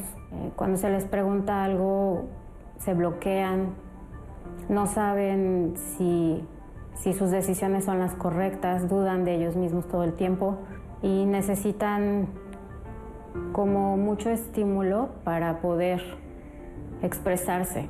Recuerdo mucho el caso de una abuela, dejaba al niño en la escuela y ponía un banquito eh, en la esquinita de la escuela y se ponía a tejer ahí y estaba horas la abuelita. Y entonces entrenó al niño para que si quería algo de ella le gritara. Y entonces el niño pues gritaba y la abuelita tocaba el timbre y dijo, decía, retiro a mi nieto. El niño no quería acatar las normas de la escuela, no quería hacer el trabajo, si se cansaba eh, se tiraba en el piso, debía tener un cierto eh, lenguaje y no lo estaba no lo estaba teniendo porque el niño estaba muy consentido por la abuelita, realmente no tenía necesidad el niño de, expresar con palabras lo que necesitaba porque la abuelita inmediatamente respondía a cualquier sonido o, señal. Los niños sienten esa seguridad con sus padres, pero cuando sus padres no están se sienten vulnerables. Ahorita que estamos en línea, por ejemplo, eh, nosotros les preguntamos a los niños algo y queremos que razonen lo que van a decir y les damos su tiempo para pensar y, las mamás eh, les dan el codazo y te están preguntando, contesta, dile tal cosa y ellas dan la respuesta. Estamos quitándole al niño las posibilidades para poder desenvolverse adecuadamente y para poder tomar decisiones. La educación es darle la posibilidad al niño de que se abra al mundo por sus propios medios y que resuelva los problemas a los que se va a enfrentar de la mejor manera. Wow, qué cosas dijo esta maestra. Este, realmente qué inquietante esas cosas que podemos llegar a ser los padres y también los abuelos. Aquí hay un punto súper importante. Las abuelas entonces también podemos ser factor de una relación tóxica que todavía va a dañar más eh, a, ese niño o a esa niña, ¿no? ¿O, cómo lo ven? Es que, mira, siempre el punto aquí para decir toxicidad, que no se nos olvide el exceso. ¿no? Y claro, en la vida lo más difícil es el equilibrio. Buscar el equilibrio en todo cuesta mucho trabajo. Y para ello tienes que estar muy abierto a ser hasta autocrítico, ¿no? Si estoy excediéndome, si no me estoy excediendo. ¿Por qué? Porque si tú tienes reclamos, por ejemplo, de tus hijos constante, es que es demasiado lo que me pides, que te informe, que te diga, que te...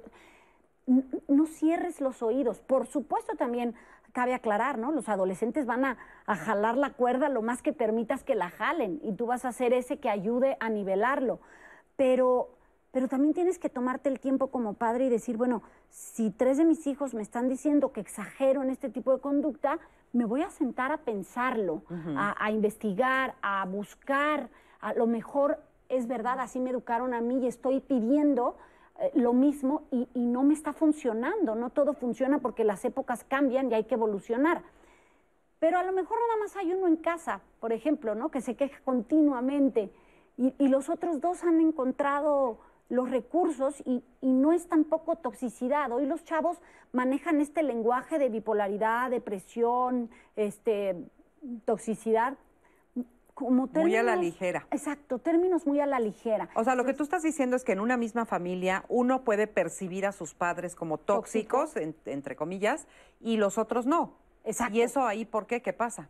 Habría que tú también sentarte, o sea, no cerrarte, no ponerte esta venda y decir, todo lo que quiere mi hijo lo digo porque seguro tiene razón y quiero ser el mejor padre y soy un muy mal padre y no estoy funcionando. No, tener como este balance de, de preguntarme a mí mismo, ¿Por qué lo estoy haciendo? ¿Hacia dónde quiero ir? Por ejemplo, muchos de los temas de los que hablamos cuando hablamos de familia, hablamos de límites, ¿no? Y cuando tú tienes un límite muy claro, por ejemplo, yo lo digo mucho cuando tengo mamás con niños muy chiquititos y dice, a mí el doctor me dijo que tenía que comer muchas verduras y muchas frutas y las odia, pero yo voy a hacer todo lo posible para que se las coma. Les hago una cremita o las, las este, escondo por ahí, pero que se las coma. Tienes muy claro hacia dónde vas y no te vas a salir por más que el niño llore y patale por no comerlas. Tú sabes que le hace bien, vas para allá. Es lo mismo en todo. O sea, si tú tienes muy claro el objetivo que tienes, el por qué lo estás exigiendo, el por qué estás pidiendo las cosas, hay un objetivo al, al que llegar. Pero si nada más lo repites porque así te educaron a ti y ni siquiera lo has razonado, es ahí donde se puede caer en lo tóxico. Claro. Y una pregunta que te quiero hacer, eh, eh, ¿cuál sería la diferencia con el ejemplo que tú dabas que detrás de toda eh, relación, por lo menos si no hay algo patológico, este, es el amor? ¿Cuál es la diferencia entre entender que a lo mejor tus padres no te están tratando o diciendo o haciendo como tú esperarías, pero que hay amor detrás, con la violencia? ¿Cómo separo si me dicen burra? ¿Cómo sé si es por cariño o, por, o, si están siendo violentos? Claro, por supuesto. Si me permites, primero un poco hablar sobre lo subjetivo de, las, de los vínculos y de las relaciones. ¿Cómo nos explicamos justo que para uno de los hermanos el vínculo con papá o con mamá es tóxico y para el otro no? Justo porque esos papás son diferentes. Son diferentes para el primogénito y para el benjamín. Son papás distintos a pesar de que convivan o, y cohabiten en el, mismo, en el mismo escenario, en el mismo contexto, el vínculo es subjetivo. Y desde ahí la forma de, vivirlo, de experienciarlo, lo digo bien, experienciarlo, es, es totalmente distinto. Entonces, lo que a mí me cae muy bien, quizá para mi hermano no es así.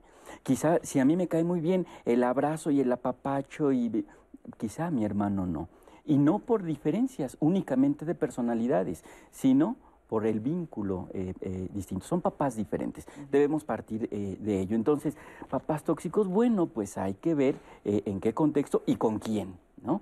esa parte es como, como importante. Ahora, ¿en qué momento este, esta sobreprotección, este, este vínculo con base en el amor se convierte en algo, en algo violento?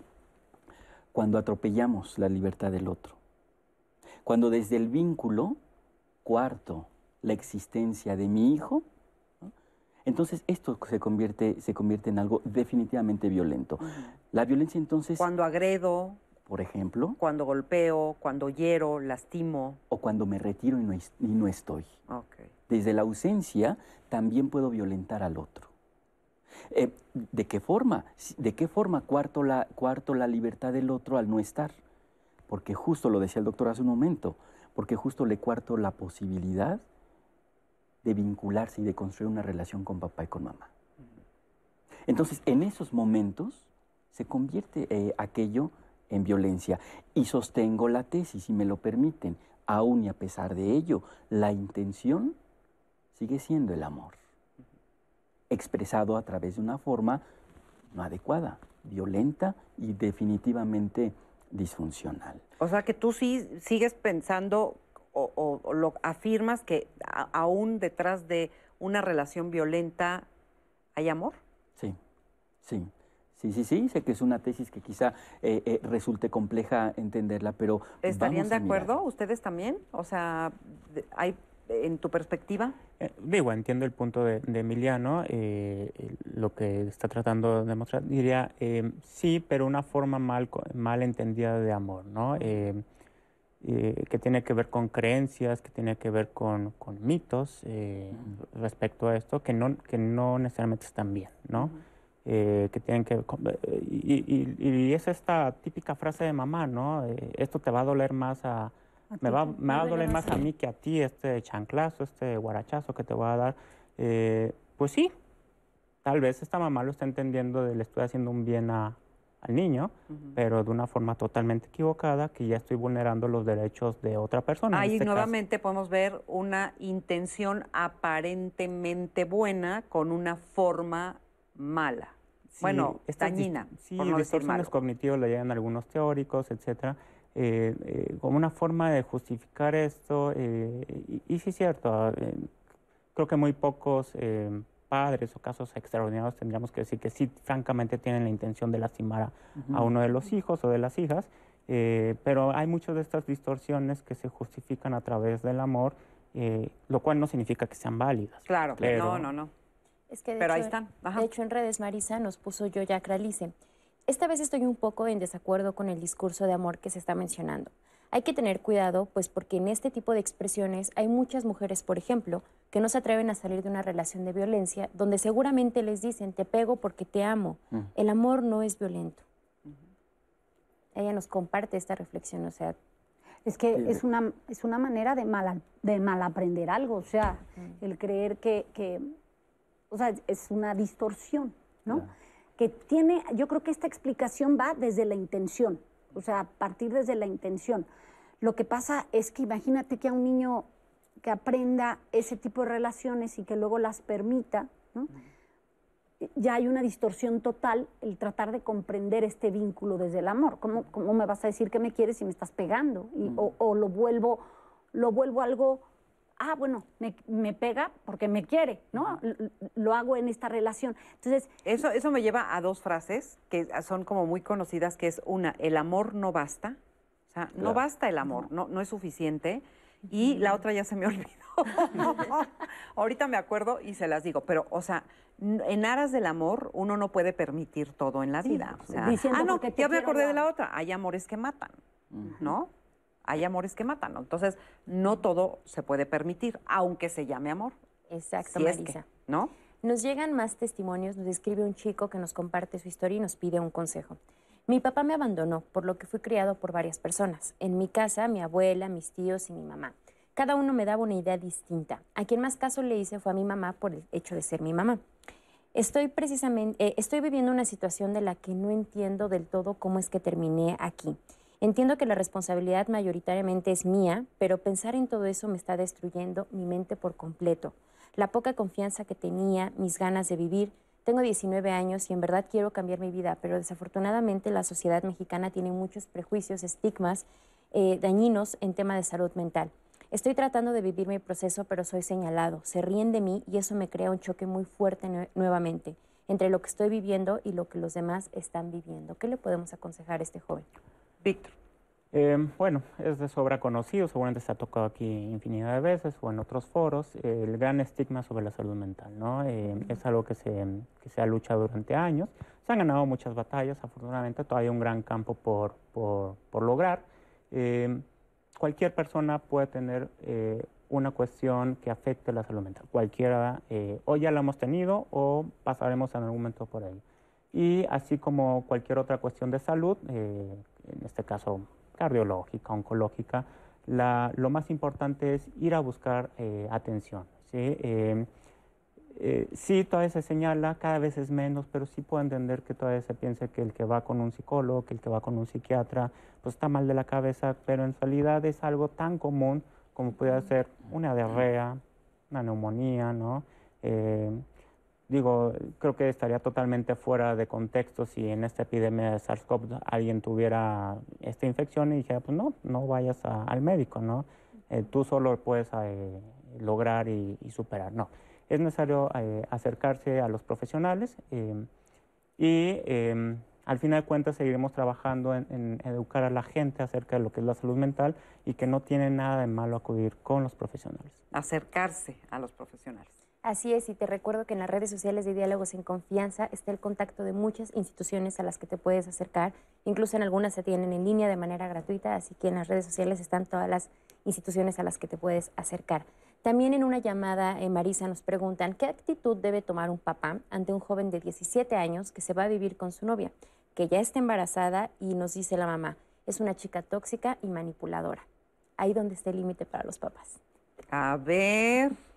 Alicia. Es que yo aquí sí entraría en el punto en donde hay que dejar también vivir a los hijos sus tomas de decisiones, ¿no?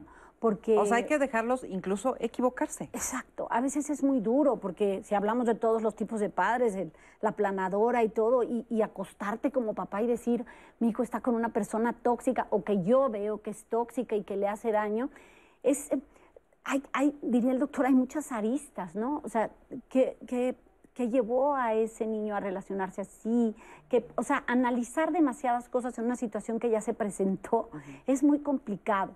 Pero a los 17 años, ¿sueltas a los hijos? Mira, a los 17... La mayoría es a los 18.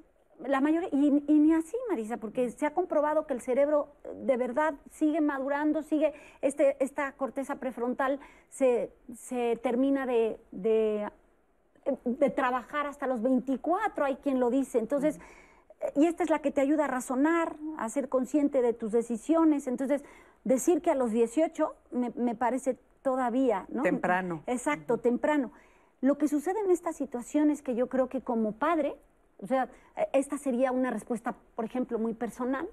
Como padre, tú tienes que seguir jugando ese papel de decir, oye, yo veo que esto no está haciendo lo correcto, yo veo que estás tomando decisiones equivocadas, mira la consecuencia de esto. No dejar de hablar desde tu papel como padre, pero también saber que hay muchas decisiones que ha tomado él y que tendrá que enfrentar las consecuencias de esas decisiones. Eh, complementando esto, soltar no es abandonar. Mm. Eh, a los 17 años hay que soltar, bueno, el niño cuando comienza a, desarrollar su psicomotricidad gruesa y el control de esfínteres alrededor de los dos y medio, tres, lo, solta, lo soltamos, papá y mamá lo suelta. Entonces, eh, eh, eh, soltar es algo permanente en el, en el desarrollo evolutivo de la gente, pero no abandonar. ¿Esto qué significa? Siempre papá y mamá deben respetar y efectivamente em, vivir junto con el hijo las consecuencias que está, que, de las decisiones que está tomando. Y nunca, nunca dejar de ser una base segura. Exacto. Para que después del año de que se fue mi hijo con la novia embarazada, en fin, regresa y busca el consejo, busca sentarse en el sillón de la sala a ver la televisión en su zona segura, en el regazo metafórico de mamá y de papá, sepa que ahí va a estar ese espacio. Me gustó eso que dices, entonces soltar no, es abandonar. Ok, pues nos queda como un minutito, este, algo para cerrar. Pues yo creo que los padres hoy debemos de, dejar de juzgarnos tan fuerte. el otro día escuchaba una frase que, que yo discuto mucho que dicen información es poder. Hoy tenemos muchísima información y yo me encuentro a muchos jóvenes llenos de información, pero no sabiendo qué hacer con ella. Yo la cambiaría con conocimiento es poder. Si yo tengo información, pero sé para qué me sirve, puede que sea mucho más útil y mejor para mí, tanto como hijo como padre. Entonces, en lugar de juzgarnos tanto, mejor prepararnos, informarnos, acercarnos a especialistas que nos ayuden. Así es. Y bueno, y yo creo que en este programa hemos aprendido muchísimo de todo lo que se dijo. Yo les quiero agradecer de verdad. Muchas gracias. Gracias, Víctor. Muchas gracias, Emiliano. Muchas gracias, Alicia. Gracias a todas las personas que nos estuvieron llamando. Por supuesto que ahí estuvimos leyendo sus comentarios, Así ¿verdad? Es, Marisa. Quiero mandar unos saludos finales a Claudia Yolanda, a Ana Patricia Jiménez, Betty Pérez a Brenda Berchi y a Erika que estuvieron muy pendientes comentando y como siempre gracias por formar parte de esta conversación. Gracias a ti Natalia y gracias a, nombre de todo el equipo de Diálogos en Confianza. Muchísimas gracias por habernos acompañado el día de hoy y recuerden que todos los días 9.30 de la mañana tenemos aquí una cita con usted. Muchas gracias, que tengan un extraordinario día y hasta la próxima.